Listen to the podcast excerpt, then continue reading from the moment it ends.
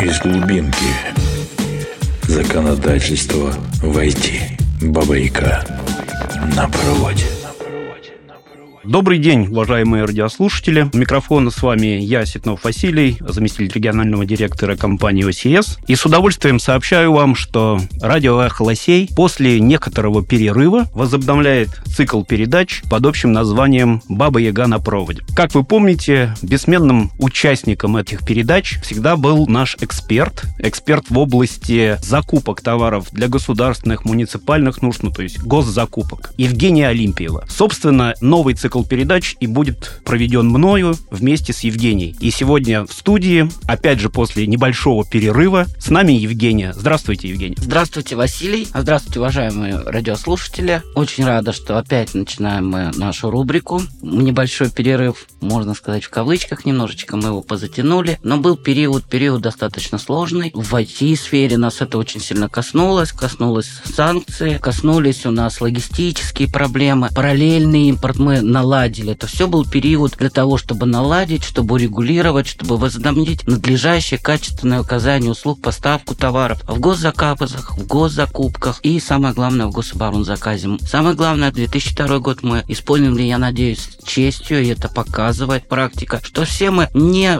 упали в грязь лицом. Да, были небольшие просрочки по срокам, но они были обоснованные. Мы не дали упасть нашему гособоронзаказу. Госзаказ у нас существует, нацпроект у нас исполняется меняется, и уже в 2023 году нам намного легче, намного проще. Мы уже прошли дорожку, мы уже даже протоптали не тропинку, а хороший, наверное, автобан, и исполняем дальше. А как исполнять, мы с тобой, Василий, разберем и расскажем нашим радиослушателям, как же мы продолжаем жить дальше и в каких условиях. Хорошо, Жень. Я предлагаю сегодняшнюю передачу э, посвятить просто общему обзору. Все-таки мы не виделись и не говорили с тобой на эту тему достаточно продолжительное время, да, а в России, если ты время немножечко пропустил, ты можешь обучаться заново, поскольку количество происходящих изменений, особенно в сфере госзакупок, оно достаточно велико, особенно вот в текущий экономический и политический период. Поэтому предлагаю сегодня пробежаться по обзорам по изменениям, которые произошли за вторую половину 22 и начало 23 года. Ну, а следующие передачи мы, наверное, посвятим более глубоко каким-то наиболее интересным или злободневным темам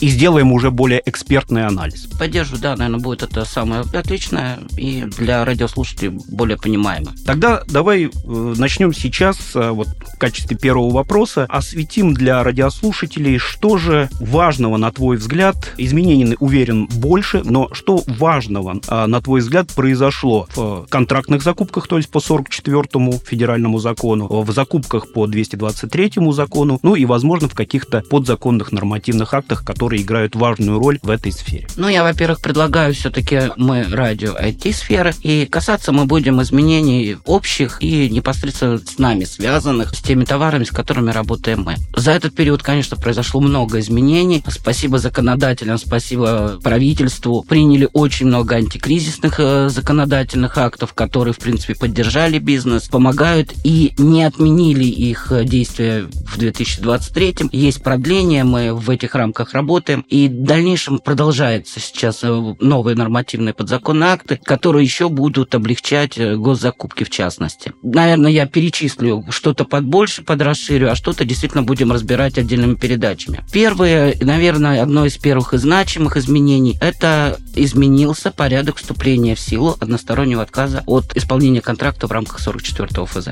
Все мы помним, изначально у нас была эта отправка по почте, отправка электронная, достаточно длинная процедура. Да, это было выгодно, наверное, для того, чтобы поставщику давалось больше времени на того, чтобы исполнить и отменить не вступивший в силу односторонний отказ. Но от этого страдало государство, от этого страдали заказчики. Была достаточно растянутая процедура. Законодатель э, с 2022 года у нас изменил срок вступления. Теперь у нас уведомление об э, решении, что заказчик готовится одностороннем порядке размещается в ЕИС. И вот даты надлежащего уведомления считается появляется дата, когда в этом же ИИСе, а это в течение всего лишь одного часа, поступает уведомление поставщику, что заказчик принял такое решение. И вот от этой даты начинает теперь исчисление 10 календарных дней а, до вступления. То есть, если за эти 10 календарных дней поставщик не исправит причину, которая послужила принятому решению, то решение вступает в законную силу. И да, здесь уже последствия, здесь причем автоматически уходит в Федеральную антимонопольную службу для решения вопроса о включении либо не включения в реестр э, недобросовестных поставщиков. Там идет рассмотрение уже отдельного дела. Следующее, что хорошо для поставщиков, исполнителей а в рамках госзаказа, а в 223 ФЗ это для субъектов малого предпринимательства, это уменьшили срок оплаты, теперь он фиксированный для всех, 7 рабочих дней а с момента приемки товара, работы, услуги. Но правильно я понимаю, что если закупка идет по 223 закону, и участник не субъект малого и среднего предпринимательства, то все-таки будет не 7 дней для него. А там будет не 7, там будет, э, имеет право установить заказчик в своем положении. Самостоятельно. Самостоятельно иные сроки, но условия должен прописать, почему он выбирает иные сроки, а не 7 рабочих дней. Угу. В 44-м есть исключение. 30 календарных дней для контрактов в сфере гособоронзаказа. Угу. Вот у них срок оплаты 30 раб- То есть 30 мы, если календарных. мы имеем дело с обычной закупкой негозовской, то независимо от статуса участника, 7 рабочих дней и срок оплаты. 7 рабочих дней срок оплаты, дальше идет просрочка. Ну, это отличная новость, поскольку все-таки все участники э, заинтересованы в более быстром обороте денежных средств. Да, однозначно, тем более учитывая, что большинство контрактов мы все-таки исполняем а, своим иждивением, своими собственными финансовыми средствами, а это заморозка активов, и нам хочется больше оборотность э, денег. Да, безусловно, отлично. Что же еще радостного для участников? Ну, не знаю, насколько это радостно. У нас изменилось, мы все привыкли к наименованию банковская гарантия. В 44-м у нас теперь не банковская гарантия, а независимая гарантия. Как, впрочем, и для в 223-м, опять же, для субъектов малого предпринимательства, также независимая гарантия. Вот для 223-го это радостное, потому что приняты типовые формы. У нас три вида обеспечения может быть. Это заявка, контракт,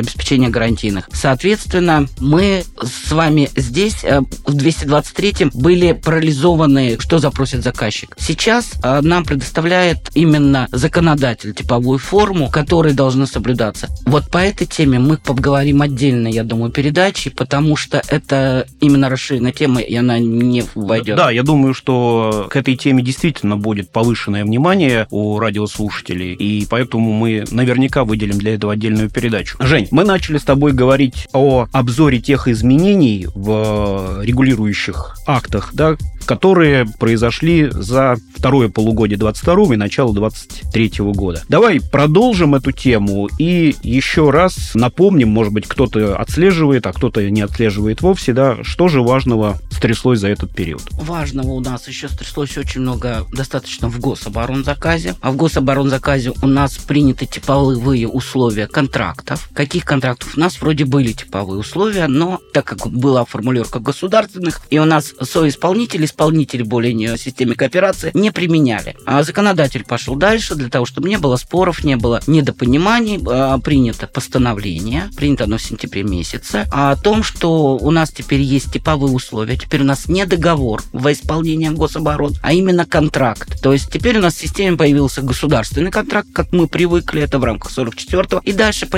нисходящей у нас все контракты, заключаемые во исполнение ГОС. И обязательные условия, которые поименованы. Ну вот этому тоже, думаю, ГОЗу мы будем посвящать отдельную все-таки тему. Тема достаточно обширная. Из неприятного для гособоронзаказа у нас помимо тех составов э, административных правонарушений и части составов уголовных приняли четыре состава, которые работают теперь конкретно в гособоронзаказе. То есть в гособоронзаказе у нас появилось ужесточение. И я думаю, это правильно. Гособоронзаказ достаточно серьезный пласт закупок, который обычные закупки нельзя нарушать, а здесь уже надо настолько рассчитывать заход гособорон. За гособороны не надо бояться. Но работать там надо осмысленно, взвешенно, просчитывая каждый шаг, каждое свое действие. И по гособоронзаказу отказ от исполнения контракта у нас теперь влечет за собой уголовную ответственность. И поэтому ни в коем случае, если вы записались в гособоронзаказ, если вы согласились, вы приняли участие, вы обязаны заключать, но не дай бог вам отказаться от его исполнения. Ну, Во-первых, не надо, зачем вы сюда лезли, а во-вторых, у вас хотя бы думайте о том, что начинаем сушить сухари. Ну, кстати, это очень э, действительно важная и живая тема. Мы с тобой традиционно не говорим о уголовно-правовой сфере, мы касаемся только гражданского законодательства и регулирования гражданско-правовых отношений. Да, но вот поскольку эта тема неотъемлемо связана с закупками, особенно с такими э, важными закупками, как гособоронзаказ, мне кажется, есть смысл подумать и посвятить какую-то передачу или часть ее да, уголовно-правовой сфере в этих отношениях, поскольку это все-таки иная отрасль права, она по-особенному регулируется, и для того, чтобы у людей, работающих в этой сфере, не возникало необоснованных страхов просто потому, что вот есть что-то в Уголовном кодексе, нужно разъяснять положение этих норм. Да, согласна полностью, и чтобы страхов не возникало, ну и в том числе, чтобы люди понимали, как работа идет в ГОС, а не наскоком с кондачка. Но я продолжу дальше. А что хорошо на 2023 год? У нас законодатель продлил нам применение антикризисных мер. Это возможность продления контрактов, возможность увеличения э, срока в связи с невозможностью исполнения, так как это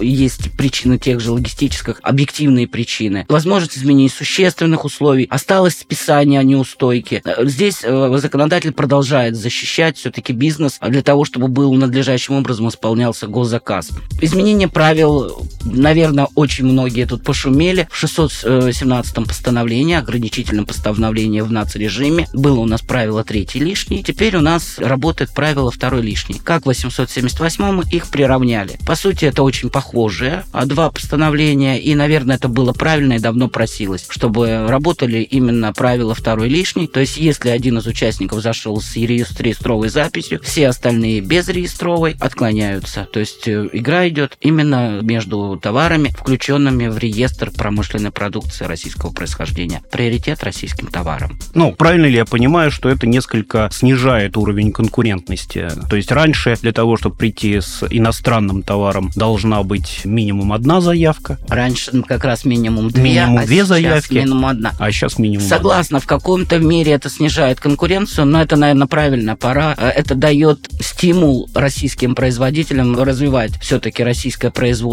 именно с точки зрения развития, в том числе изменения в 719 постановление, которые у нас вступили в силу, которые мы еще не особо ощущаем, и мы сейчас их коснемся. Они нам раскрывают, что не просто это а переклейка шильдика была, а что это действительно российское производство. 719 постановление, это глобальное изменение, хотя оно стало, вошло в силу с 1 января 2023, но так как у нас а, действовали заключения Минпромторга о подтверждении страны происхождения ранее выданные, то мы пока этого не ощущали. А вот с 1 апреля по радиоэлектронике мы ощутим во всей красе присвоение бальной системы, как раз бальность, которая и будет подтверждать, что товар действительно это не переклейка шильдика, а он действительно произведен на территории РФ. А, Давай тогда немножечко поподробнее вот о тех изменениях, которые нас ждут в рамках тех новаций, которые претерпело 719 постановление правительства. То есть как э, теперь, какой товар является российским и какой таковым не является. А российским товаром, напомню, что у нас, согласно 719 постановления, промышленным товаром являются товары, по которым имеется заключение о подтверждении страны происхождения Российской Федерации.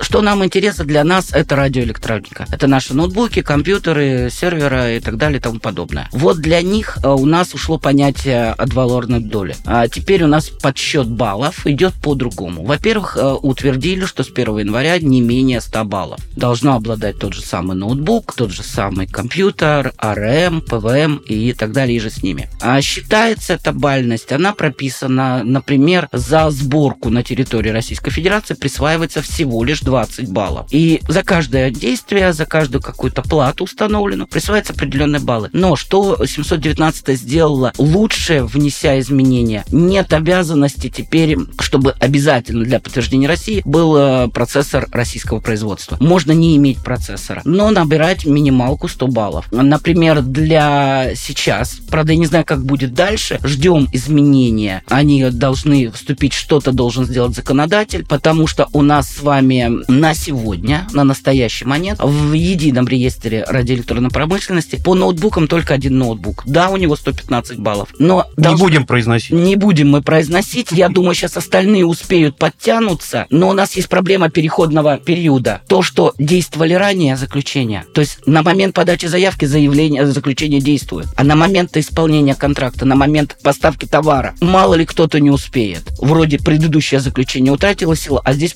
еще и бальность. Я думаю, я надеюсь очень сильно, что правительство сейчас даст какой-то переходный э, именно законодательный акт, подзаконный акт, что будут именно действовать вот эти заключения, которые не действовали, а подтверждать действительность. Не надо будет новыми заключениями. То есть не будет как такового продления, но товар будет соответствовать. Вот э, то, что, наверное, вскользь быстро касаемо 719. Да, соглашусь. Э, порой изменения сами по себе еще недостаточно, еще нужны разъяснения к изменениям. Ну, собственно, мы тоже занимаемся чем-то похожим. Мы разъясняем происходящие изменения. Женя, в принципе, обзор получился достаточно компактным, но давай еще, может быть, скажем вот о чем. Есть же какие-то, прогно... ну, не прогнозируемые, а уже подготовленные изменения к нормативным актам в этой сфере. Что мы ожидаем? Что рынок ожидает э, в ближайшие полгода? Ну, если мы будем касаться 44-го, да, уже есть принятые изменения. И я думаю, не будет никакого отмены. Она связана с работой в ЕИСе. С июля этого года мы начнем э, любые изменения. Если сейчас мы контракт исполнения ведем контракта через ЕИС, всю отгрузку мы, всю приемку проводим, то здесь мы начнем размещать любые изменения расторжения контракта. Мы тоже начнем даже впло- заключать мы будем доп. соглашение, соглашение о внесении изменений именно с использованием ЕИС. У нас уходит в небытие бумажные варианты доп. соглашений. Тоже это адекватный планированный шаг, потому что имея контракт в электронной форме, и вдруг появляется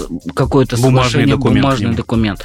Оно следовало к давно принятию, было связано с работой ИИСа. Понятно, что нагрузка уже очень большая идет на ИИС. Но постепенно его дорабатывают, что он начинает становиться полностью электронным документооборотом. И из планируемых, наверное, то, что важно, и сейчас немножко тут сообщество закупщиков пошумело, это еще пока проект, а еще пока он находится на стадии обсуждения. Но уже этим проектом предлагается в 616-м, самом нелюбимом постановлении, в запретительном постановлении, отменить э, обязанность, закон... причем обращу внимание, законодательно установленную обязанность поставщика при поставке товара предоставлять э, заказчику тот документ, на основании которого было включено товар в реестр либо промышленной продукции, либо единорадиоэлектронной товаров российского производства. Вот это будет упразднено, если примут, конечно. Тогда именно законодательно установленная обязанность, она отпадет, ее не будет. Почему тебе кажется, что это оправданное изменение, и оно не внесет какую-то дополнительную проблематику в историю закупок? А, я не вижу проблематики с точки зрения российских товаров. Может, немножечко с ЕАЭС, там потому что ТППшные документы угу. внесения. Давайте вспомним. У нас э, что в 616, 617, 878 постановление работают реестры. Реестр промышленных товаров и реестр реестр, единый реестр радиоэлектронной продукции. У нас что говорит закон? И сейчас ныне действующий. А предоставляет документ, на основании которого произошло внесение в этот реестр. Так вот, внесение в этот реестр произошло на, на основании заключения Минпромторга о том, что товар произведен на территории. Никакого иного документа. Шумиха и проблематика у всех почему-то. А вот повезут, предоставят. Да, выгружается он элементарно с ГИСПа, но так и раньше не было требований. У него сейчас нет требования. Какую-то конструктор конструкторскую документацию, чертежи и так далее. Если заказчик хочет увидеть какие-то более глубокую проверку провести, увидеть какие-то дополнительные, он и требует это все в контракте. Так это остается. Это остается, заказчик может потребовать. А на стадии подачи заявок мы указываем реестровый номер. Так комиссия заказчика обязана проверить. ГИСПы доступны. Он проверяет, действительный или недействительный реестр, тот ли реестр, а срок ли не. То есть можем мы считать, что снижается бюрократическая нагрузка на участника. Если товар есть в реестре, реестре и номер его, указанный участником, совпадает, да, ну то есть перепроверен организатором закупки, совпадает, то нет смысла требовать какие-то подтверждающие Да, документы. я считаю, это бюрократическая составляющая снижается, но это не надо думать о том, что все повезем абы что. Угу. Не получится вести абы что, потому что реестровый номер у нас ложится в контракт обязательно, и не просто перепроверить, что да, такой номер, а именно, что он срок действующий, а что этот номер соответствует именно тому товару, и характеристики товара соответствуют тем э, товарам, которые указаны в реестре. Поэтому я считаю, это снижение бюрократической составляющей, и она ни к чему. Да, отлично, тоже приятная новость. И под конец нашей передачи, Женя, хотел бы затронуть вот еще какую тему. Наверное, там изменений произошло немного, но все же. Есть постановление правительства 783 еще 18 года, которое устанавливает правила списания сумм неустоек, которые начислены поставщику, но не списаны заказчиком. Случаи списания этих э, неустоек, размеры списания этих неустоек. Там ведь тоже произошли какие-то изменения. И будет, наверное, не лишним напомнить нашим слушателям, когда же списываются все-таки неустойки. Ну, я здесь очень быстренько, потому что глобальных изменений не произошло, мы уже с ними работаем, уже к ним привыкли. На 2023 они остались. Это исписание по общим правилам, исполненные контракты. А списываем 5%, если не превышает в полном объеме. Если неустойка не превышает 5% цены контракта. Если превышает, но не меньше 20%, мы списываем 50%. Но здесь должно быть добровольно оплачено в другие 50%. И то, что нам ввели в 2022 году, в 2023 оно переходит, может контракт быть как исполнен в полном объеме, так исполнен частично, так не исполнен вообще, но не исполнен в связи с тем, что, во-первых, объявлена мобилизация, компания попала под мобилизацию, либо индивидуальный предприниматель, не просто она объявлена, частичная мобилизация. Вот с этим. И второе, когда это как раз политические, экономические санкции. Вот если мы это доказали, обращаю внимание еще раз, и раньше говорила, это ни в коем случае не свидетельство о форс-мажоре. Мы должны доказать, что такие на нас повлияли. Увеличилась логистика, проблема с параллельным импортом и так далее и тому подобное. Если мы доказываем в этом случае, точно так же полное списание неустойки. И напоминаю, что это все-таки обязанность заказчика списать неустойку, а не его право. Нет, хочу, не хочу, списать обязан. То есть правильно ли я понимаю, что теперь участник закупки в качестве основания по которому он не исполнил контракт или не полностью исполнил контракт, может еще ссылаться на происходящий процесс мобилизации. То есть мобилизация каким-то образом должна повлиять на исполнение контракта, и он должен это доказать, чтобы получить списание неустойки. Да, конечно, но не то, что когда тебе начислили неустойки. Также, в принципе, если это и с проблемы с какими-то параллельными импортными и так далее связаны. Это в процессе надо уведомлять. Во-первых, надо уведомлять, что попал там а, под мобилизацию и так далее. Также проблемы с логистикой. То есть мы ведем в ходе исполнения контракта полную переписку. И тогда, да, мы уже просто выходим автоматически на это списание и пишем просто письмо уведомления. Угу. Да, тоже важная новость. Ну что ж, уважаемые радиослушатели, напомню, сегодня была первая из уже последующего цикла передача «Баба Яга на проводе». Как всегда, наши гости Евгений Олимпиева, эксперт в области закупок для государственных и муниципальных нужд, была с нами. Мы готовим сейчас с Евгением новые передачи, в которых будем разбирать отдельные вопросы, озвученные озвученные сегодня и не озвученные сегодня более глубоко, более аналитически. Ну, в общем, ожидайте наших эфиров. Спасибо. С вами был Светнов Василий и Евгения Олимпиева. Всем спасибо. До новых встреч. До свидания. Из глубинки законодательство войти.